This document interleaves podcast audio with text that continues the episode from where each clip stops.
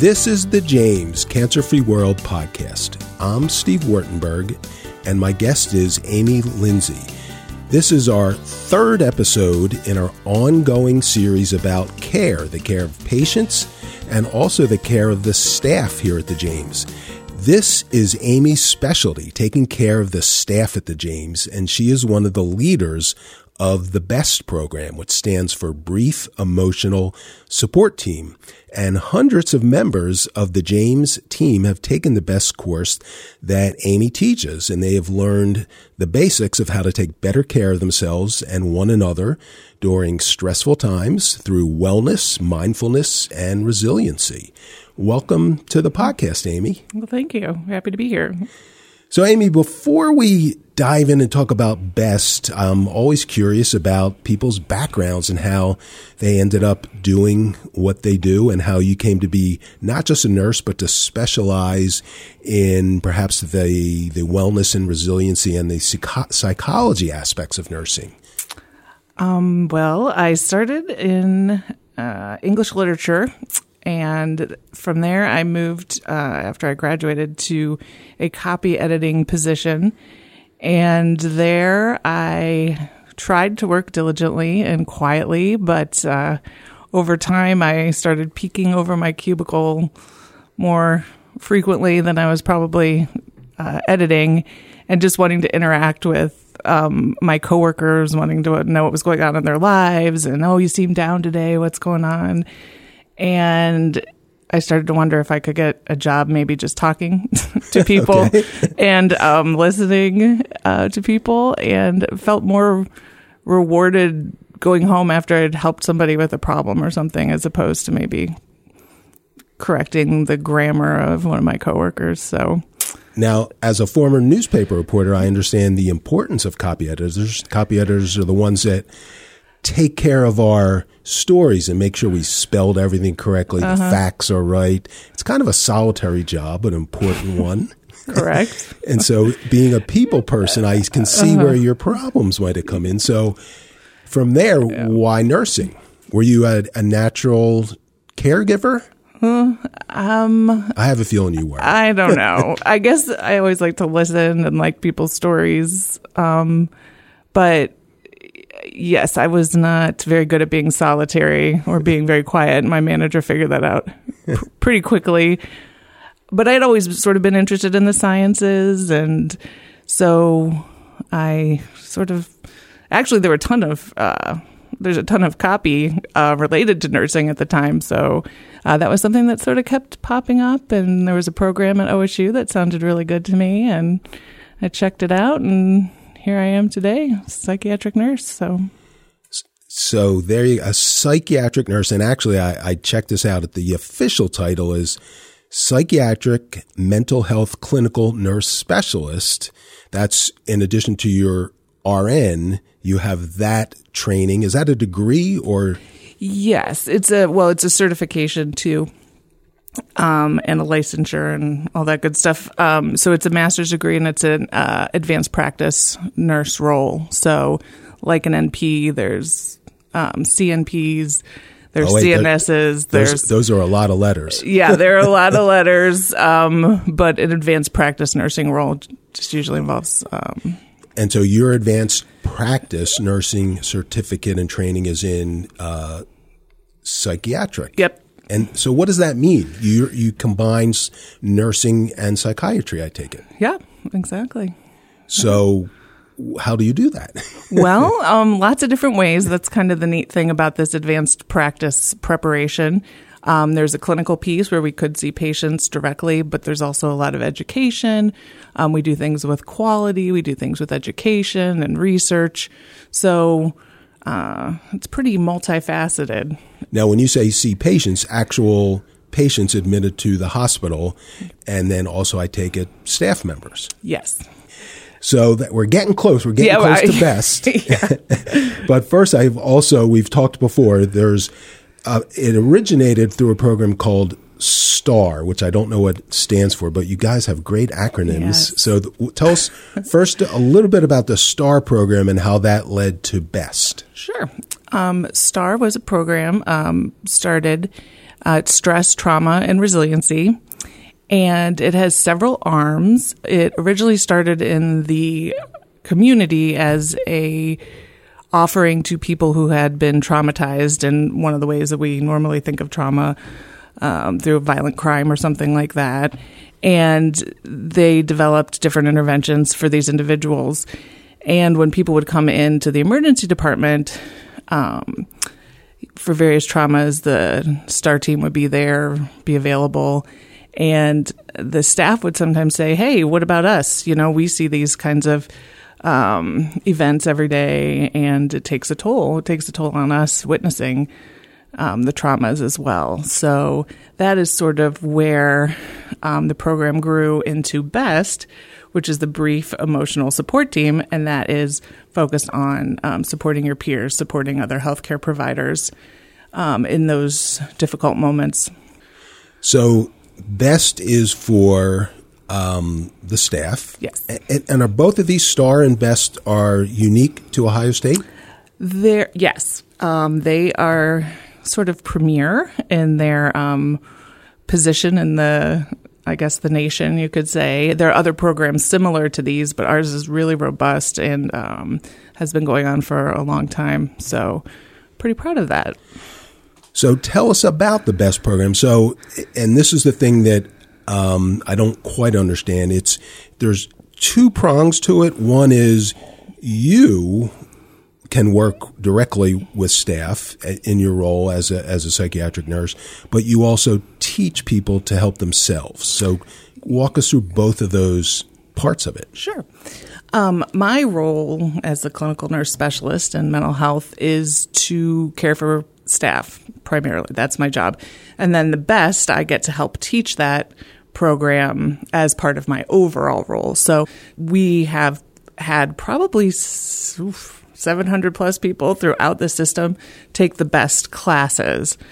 Uh, it's a four hour class and it consists of, there are several things that we want people to take away.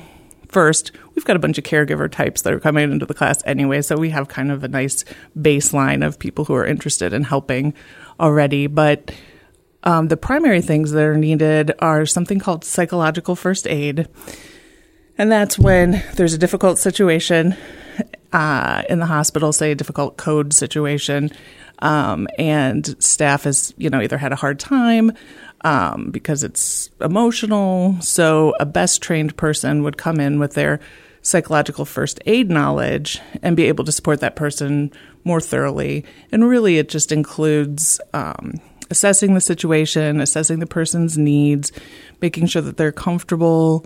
Um, making sure that they have their the resources that they need and really just offering compassion and really acknowledgement that something has happened that's difficult as opposed to okay i just witnessed something that's traumatic and now i'm going to go you know about the rest of my day and sort of stuff that down. We kind of want to make sure people are yeah that, that's a great point because so many traumatic difficult things happen on a regular basis in a cancer hospital and you got to take a moment to recognize that, right? Yep. Yep, we absolutely do because it builds up over time and yeah.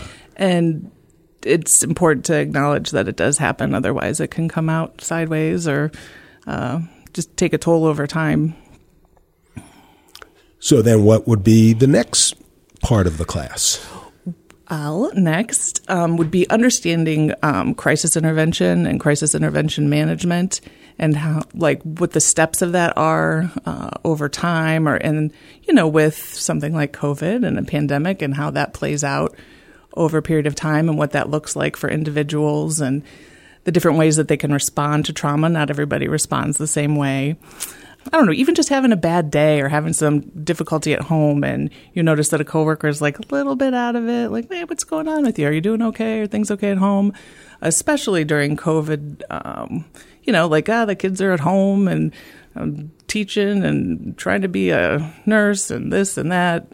And just sort of checking in with one another to something like a traumatic code situation or something um, important as the cumulative nature sometimes of grief Right. and a lot of losses over time regarding what they are. Loss is not necessarily just death and dying, but you know any number of things. Um, they do they pile up, and if you're not doing something to counter that, then it can take a toll. Did you find that over the past year plus during the COVID pandemic that there were no, more needs for your services and for Best? Yes. Uh, we are very fortunate that we had these things in place already, that our organization has committed to uh, prioritizing our wellness as employees and as a organization. So we had some nice cushions and um, I think our level of resiliency was probably a little higher than places that didn't have those same advantages. So, so that was a good thing. Having best in place and having all these people already trained, you know, people are kind of primed to be looking in on each other a little bit more frequently and having a little bit higher skill set when it comes to support and knowing the resources and knowing the things that we could do to to make it through. Okay, so let's take a quick break. And when we come back, I'm curious to hear about what people learn in best so they can help themselves through some of the things uh, you've mentioned, like mindfulness and resiliency. We'll be right back. A revolution in lung cancer treatment is happening at the James. We're proving lung cancer isn't solely defined by location and stage, but rather the individual molecules and genes that drive it. Simply put, there is no routine lung cancer. That's why our world renowned specialists put their expertise towards treating one particular lung cancer yours. At the James, we go beyond the routine to prevent, detect, treat, and cure your lung cancer. To learn more, call 1 800 293 5066. We're back with Amy Lindsey, a psychiatric mental health clinical nurse specialist, and we're talking about the BEST program. And so, Amy, I think we're up to the point now where I'm very curious about what I would learn through the program through mindfulness and resiliency. What are some of the techniques that I could use to, to help myself deal with stress and anxiety, which everyone deals with in all life. So maybe we can uh, help some other people out there. All right. Well, that sounds good. So, one of those would be mindfulness. Um, our hospital has a great, uh, a great respect, I think, for mindfulness, and we have great uh, program throughout the university and hospital system, and that's Mindfulness in Motion, which uh, was developed by Maryanna Klatt, and I've actually taken uh, and has helped me a great deal in being present in the moment and understanding more about yourself and your body, how you respond to stress, and more importantly, what you can do to decrease it, minimize it. And mindfulness essentially is uh, best summed up in a Zen proverb, which is when you're walking, walk, and when you're eating, eat. And it's as simple. Don't, don't try to do eight things yeah, at once. Yeah, exactly. Yeah. Like stop living in modern times Yeah. uh, is basically what it's asking us to do. Which is a lot harder than it sounds. Yes, it is. So that sounds very simple, but it can be very difficult. How can people in their everyday lives, how do you teach the staff to take a moment and be mindful? Well, I'm so glad you asked. There, one of my favorite things about mindfulness is the fact that you can incorporate it into your daily life, no matter where you are. It's really just being present in the moment, using your five senses to experiencing things um, in a way that we don't always do because we're rushing around.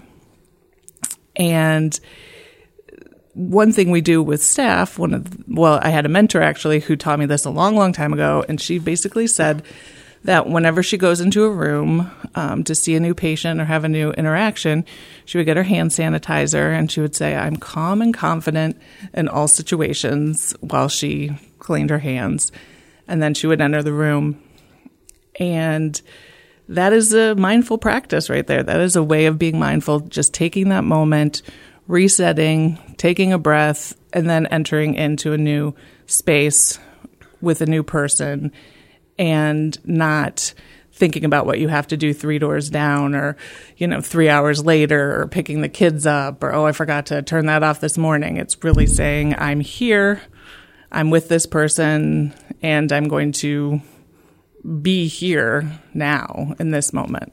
I, I like that example of using the hand sanitizer because the doctor and the nurse are going to do that Anyway. 40 times a day. So there's 40 brief moments of mm-hmm. mindfulness and is there there's there must be a cumulative effect if you do it a lot of times those brief seconds it makes you less stressed and anxious It does make you less stressed and anxious over time. Even just connecting with your breath at all, immediately there are effects that impact your nervous system that are going to slow you down. So, yeah. But over time, the neat thing is it starts as you become more present, you start to understand yourself better and your patterns better. So you can start to choose the way you feel or choose the way that you respond. So if you're going to see a patient, you're like, well, running in there, like, oh God, I got to give this lady this, that, and the other. And you're going in there. And then over time, you realize, wow, I really am rushing into these rooms. And if I do something to slow down, then I'm going to have a more worthwhile interaction, which is what keeps us coming back to this kind of job and work and be present and have this, you know, you're going to be more effective in what you do, you're going to be more focused, and you're going to have a better connection. I'm always trying a little bit of everything. I because I'm constantly looking for new things for people to try, I am usually doing at least one new little meditation or little mindfulness um, activity a day. oh there's another great word that we hear a lot lately meditation Yeah. so give us a brief explanation of how you can incorporate meditation into your your workday Well, the great thing is meditation is a type of mindfulness. There are mindful meditations. So, really, it's just anything that you're doing to slow yourself down, to slow your nervous system down, that promotes a general sense of well being. So, you can do walking meditations, you can do eating meditations, you can do meditations before you sleep. It's really just being uh, focused on the breath, even just taking three deep breaths, it all counts. okay so mindfulness and meditation are, are closely related Yes. So I've got to imagine that the culture at the James and at every hospital, the doctors, nurses, everyone, it's all about the patient. Patient is first, second, and third. It's not about me. How do you get, how do you break through that culture of patient first to get the staff to understand the, port, the importance of, of taking care of themselves? Well, you would be correct, Steve. It is a hard um, business to convince caretakers to care for themselves. Yeah, because Brian, the very, the very nature of being a caretaker is taking caregiver is taking care of someone else. Yes. And that is something we've definitely had to work with. Well, one thing we have is relationship based care, which is a nursing philosophy um, that we use at the James and that really has filtered its way into different disciplines. And that's, we focus on four caring relationships, and that's care of self, uh, care of our colleagues, care of patient, and care of the community. So that is a big base for what we do and what we believe and and That that was the topic in our first. Oh, was it? Yes, I'm sure. Okay, so you know about it. Did I do? Uh, yeah. Oh, good. So, yes, this care of self, it took a while to get people on board, but they seem to understand a bit better that in order to care for somebody else, you've got to you've got to be okay. Well, th- there you go. That's the bottom line. Is if if you're the better shape you're in, the better care you can provide for others. Right. Yep. And it's people well, see, so I said you can't, but you can. And you can do it for a pretty long time. Worry about everybody else. Okay, and But it's not yeah. sustainable. So that was a great overview on on the best program and why it's so important here at the James for everyone to take care of themselves. So what's sort of the the takeaway that people listening can learn and and apply to their own lives? I would say be gentle with yourself would be the first thing. Um, we talk about self care a lot, and uh, in time of pandemic and recovering from a pandemic, and it's uh, important to take double good care of yourself. It's difficult, and in the process, I think we really need to reach out and be supporting each other. I think that's what's gotten us through, at least what staff tells me time and time again, that it's the teamwork and it's the people they work with that uh, make things possible. So just really to, you know, take care of yourself uh, gently and uh, take keep taking care of each other. This podcast is brought to you by the Ohio State University Comprehensive Cancer Center, Arthur G. James Cancer Hospital, and Richard J. Solove Research Institute. For more information, check out our website, cancer.osu.edu.